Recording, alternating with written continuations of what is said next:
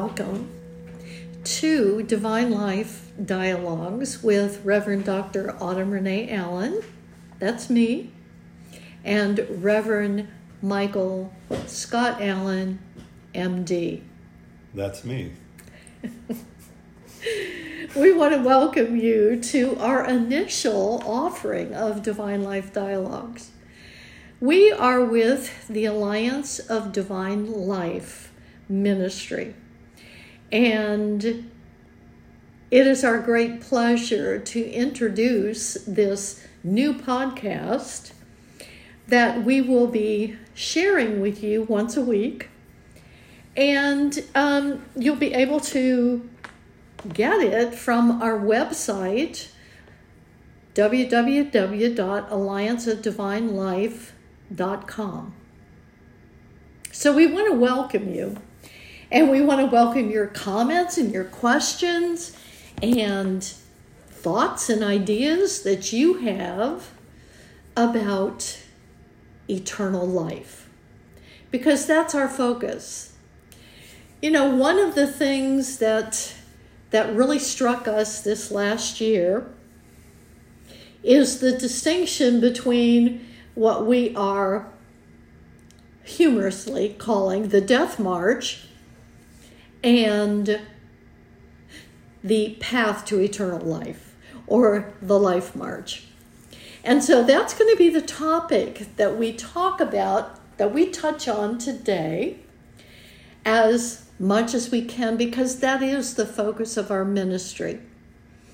Now, many of you may be familiar with A Course in Miracles, which is the 2,000 page material that was gifted to Helen Schucman, um, beginning, I believe, in 1965, uh, over a seven year period through inner dictation. And Helen was a, an avowed militant atheist. And so she even questioned what she was receiving.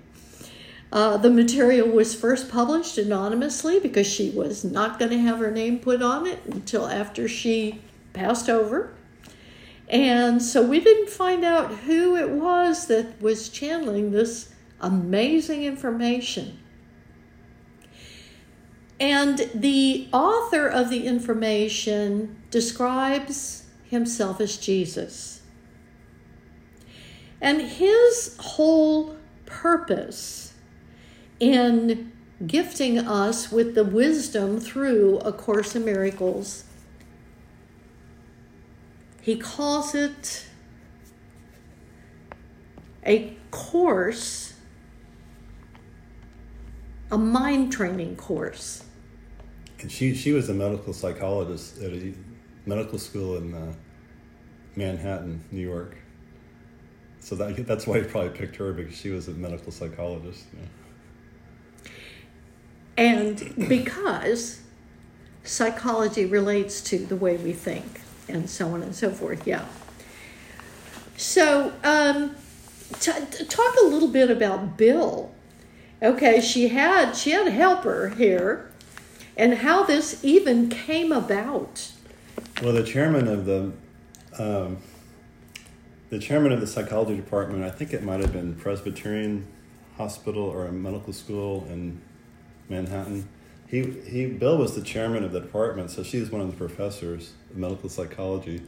And so one time Bill said, "This isn't working." You know, all the all the stuff they were doing to try to help the patients, all their psychological stuff, training, and Jungian and Freudian and everything. He goes, this is and they were working. having conflicts among the staff as well because right. it wasn't working. He said, "There's got to be a better way," and that's when she started having these dreams. And and so she started writing down the dreams. She would tell Bill the next day, and Bill would write down what her experiences were. He he said, "Let's run with this." So eventually, after several weeks or months the voice of wisdom that was talking to them in iambic pentameter finally identified himself as Jesus Christ, and of course she's a she's a radical atheist. So, uh, but Bill said, let's continue with this, and so I took the whole project took 11 years before it was published. It was, it, amazing just to just to buy the book and read the foreword is amazing.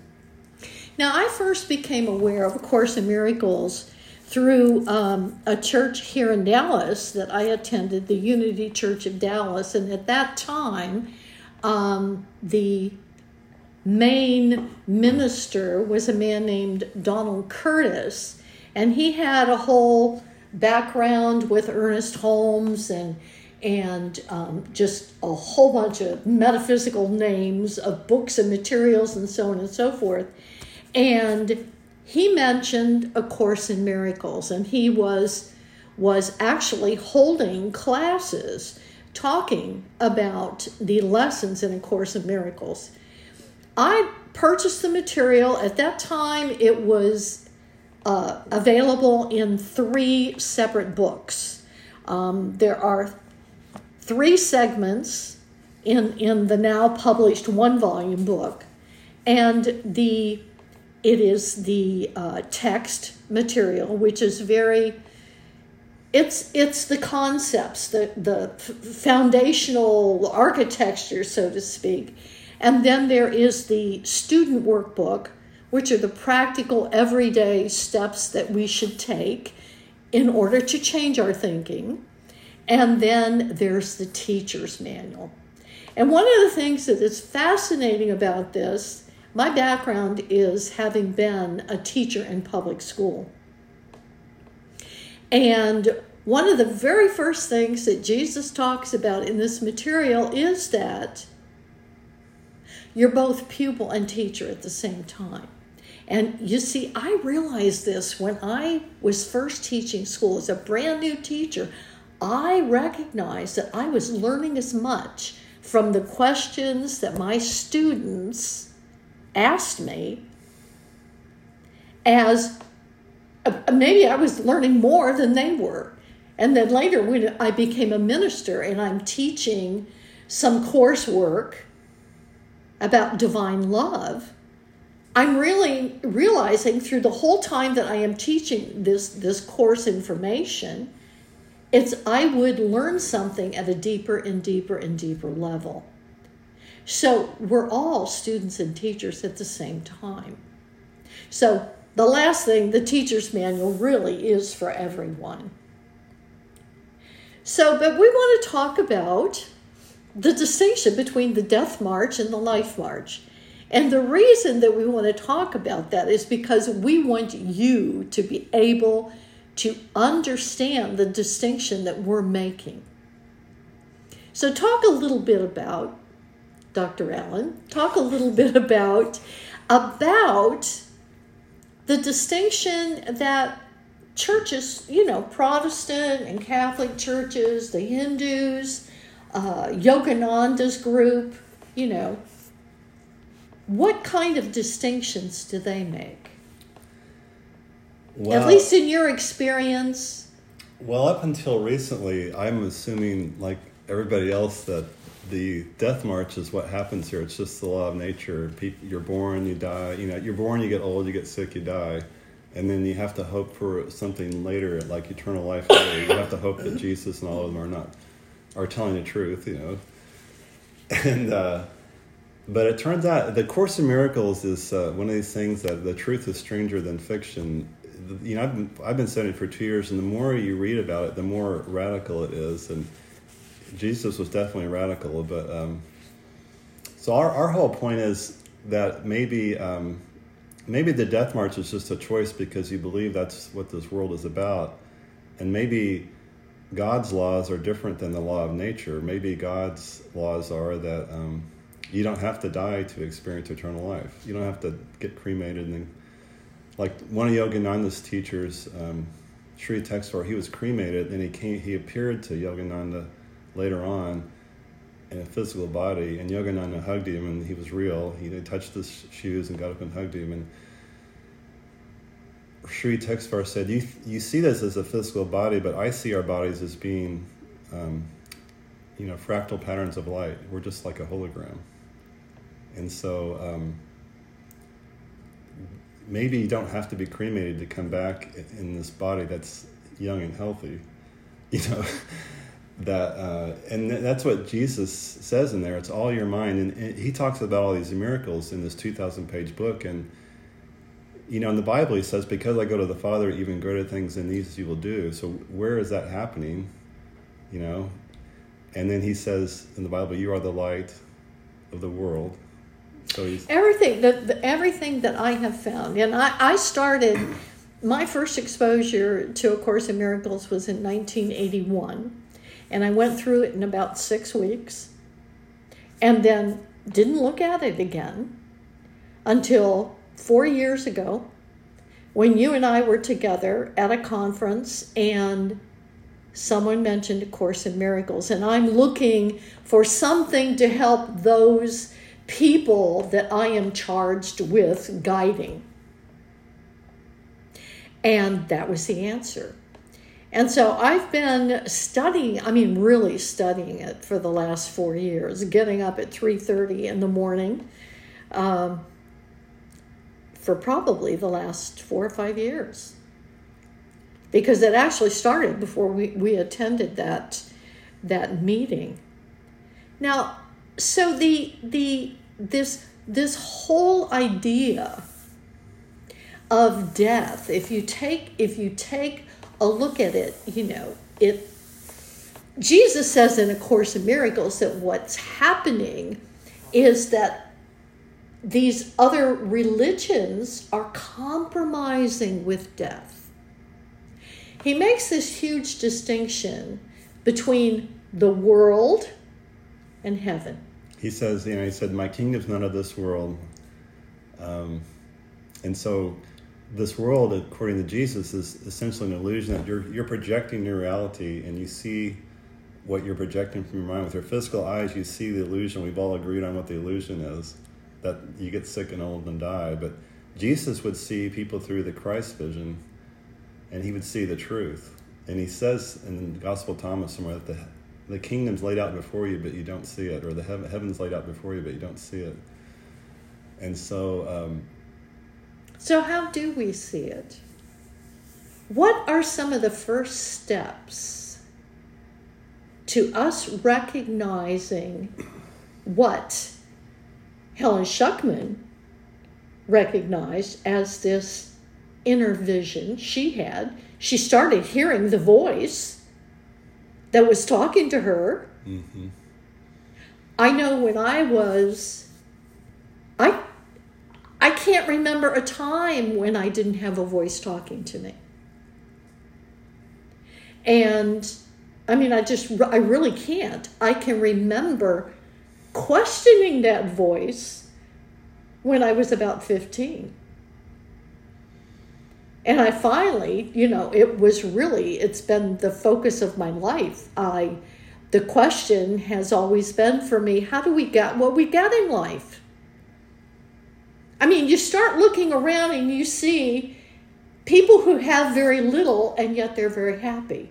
And then you see the Hollywood types, they have everything under the sun and they're mm-hmm. miserable. They're divorcing one another and they're cheating on one another and they're you know and then we've got business people and politicians lying and carrying on. And i'm like okay okay so this is this is there's something about the way this works that i don't know about. And so that's what's been my focus from the beginning. And one of the things and this is from A Course in Miracles. I think one of the first steps is recognizing myself with a capital S. That's your God self. That's what I call your God self. Is ruler of the universe. Whoa. I mean, Jesus told us in the New Testament greater things than these you will do. You know, we think he was pretty special, and yet he calls us friend. He says, We're the same. It is impossible that anything should come to me unbidden by myself. I'm going to read this to you because I think it's important. Because this is the place to start. Even in this world, it is I who rule my destiny. And see, I think that's the place where when most people wake up and they recognize they're responsible for the crap that's happening in their lives and because they don't like it. They're in a lot of pain. Okay, they're in a lot of pain. Yeah, it's happened to all of us. You know, all of us. You're you're physically you become physically ill. You lose your relationship, or you lose your job. Those are the three ways that you realize that you're not in alignment with God. You know? okay now listen to what jesus says he says what happens is what i desire no i didn't ask for this pain i didn't ask for that okay what does not occur is what I do not want to happen. Do you see he is putting right there in our laps the responsibility of creator? Most people don't want to have that responsibility. That's right. They want to be a child of God. They don't want to grow up and become a son of God. He goes on to say, This must I accept, for thus am I led past this world to my creations, children of my will, in heaven, where my holy self abides with them, and him who has created me. You are the self whom you created, son, creating like yourself and one with you. Myself, which rules the universe, is but your will in perfect union with my own, which can but offer glad assent to yours, that it may be extended to itself. There is so much. This is lesson 253. For those of you that have A Course in Miracles, you might want to refer to it. Yeah, there's 365 lessons, so you can do it in a year, and it's like training to be a, a martial artist, where you um, you have to do the actual training in the workshop to really get it to work. You know, it's like you can't become a martial artist expert. With, Exactly. you can't become a black belt without actually Right, practicing. right. And you're practicing with your mind and your consciousness. Well, so I want to go ahead because we're trying to help people understand the distinction here. And this is just going to be a quick overview, you guys. It's we can't this is this is the focus of our ministry. And so it's going to take more than one session for us to really get to the nitty-gritty of it. But I want to read to you what Jesus says about death in the teacher's manual. It's it's like a, a, a page and a half, two pages, and it's thought provoking. Okay, first of all, but I'm hoping that what you'll get from this is just kind of a quick sense of the direction, the distinction between death and eternal life. Because Jesus has been telling you from 2,000 years ago until today the same thing over and over and over again, and that is the world is not eternal life. The world is not life. This is a death planet, you know, The death planet. because wow. of the, because of the beliefs we have here. Okay, so in uh, the teacher's manual number 27, the question is what is death? Death is the central dream from which all illusions stem. It is not madness to think that life is being born, aging, losing vitality, and dying in the end. It is madness, isn't it? I think so. Uh, most of us have had that thought, you know? Life's a bitch and then you die, and that's it. Is that all life is? We have asked this question before, but now we need to consider it still more carefully.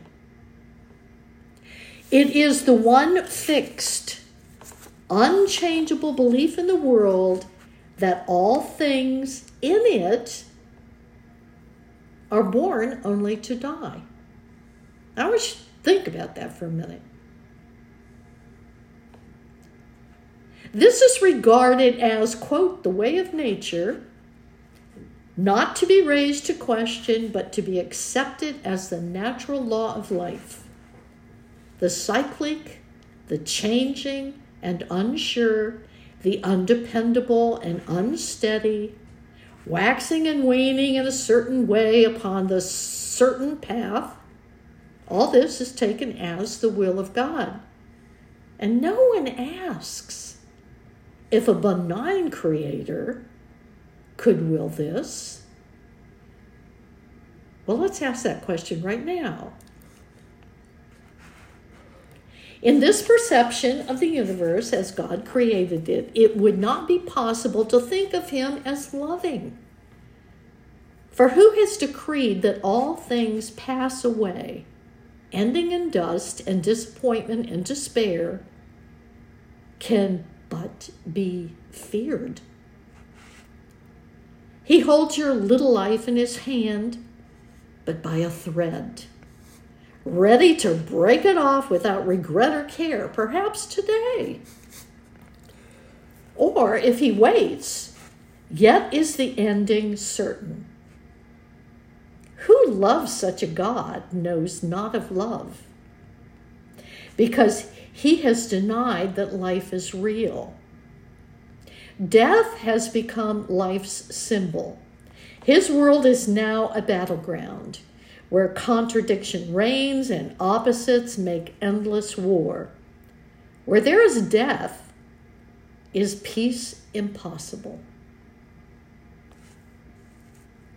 Death is the symbol of fear of God. His love is blotted out in the idea which holds it from awareness like a shield held to obscure the sun. The grimness of the symbol is enough to show it cannot coexist with God. It holds an image of the Son of God in which he is, quote, laid to rest in devastation's arms, where worms await to greet him and to last a little while by his destruction. Yet the worms as well are doomed to be destroyed as certainly. And so do all things live because of death. Devouring is nature's, quote, law of life. God is insane and fear alone is real. Now, the curious belief that there is part of dying things that may go on apart from what will die, does not proclaim a loving God, nor reestablish any grounds for trust. And what is that part that goes on apart from the dying? Well, our churches have said it's the soul, don't you think? Mm-hmm. I'm still a little confused. And so that's the compromise. No, that's that's one of the compromises that yeah. our churches have made. Jesus talks about that. Yeah. Trying to rationalize it, make it fit. Exactly.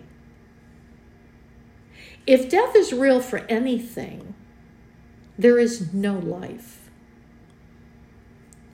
Death denies life. But if there is reality in life, death is denied. No compromise in this is possible. There is either a God of fear or one of love. Okay? This is where we come down, folks, on the division here, the distinction. The world attempts a thousand compromises and will attempt a thousand more. Not one can be acceptable to God's teachers because not one could be acceptable to God. He did not make death because he did not make fear. Both are equally meaningless to him. Woo! Death, as far as God is concerned, is not real. It's just an illusion that we've created. It's an illusion. That's it. Yeah. The body. And of course, Course in Miracles, for those of you that are not familiar with it, makes that distinction between the mind and the body. So, the reality of death is firmly rooted in the belief that God's Son is a body. And if God created bodies, death would indeed be real. But God would not be loving. There is no point at which the contrast between the perception of the real world and that of the world of illusions becomes more sharply evident. Death is indeed the death of God if He is love. And now his own creation must stand in fear of him. He is not father, but destroyer. He is not creator, but avenger and terrible his thoughts and fearful his image. To look on his creations is to die. And at last, to be overcome will be death. Of course, without the idea of death, there is no world. Now, think about that. Think about it. The cycle of nature is to do what? It goes through that cycle of birth and death, birth and death, birth and death. All dreams will end with this one. All illusions will end with this one.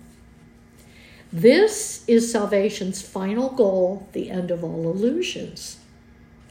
And in death are all illusions born. What can be born of death and still have life? But what is born of God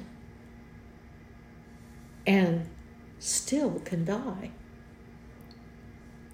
The inconsistencies, the compromises, the rituals which the world fosters in its vain attempts to cling to death, and yet to think love real, are mindless, magic, ineffectual, and meaningless. I think that pretty much says it all. God is, and in Him, all created things must be eternal. That is why we are choosing eternal life. Right. Do you not see that otherwise he has an opposite and fear would be as real as love? Teacher of God, your one assignment could be stated thus accept no compromise in which death plays a part. Do not believe in cruelty, nor let attack conceal the truth from you. What seems to die but been misperceived has but been misperceived and carried to illusion. Now it becomes your task to let the illusion be carried to the truth.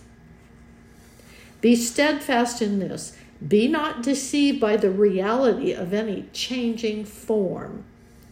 Truth neither moves, nor wavers, nor sinks down to death and disillusion. And what is the end of death? Nothing but this the realization that the Son of God, that's you, that the Son of God is guiltless now and forever, forever, nothing but this. But do not let yourself forget it is not less than this. The Son of God is guiltless now and forever. So, with that, we're going to close today and thank you for being here and listening. We're interested in your comments and and uh, questions, and we will see you next week with another episode of Divine Life Dialogues. okay. Thanks and take care.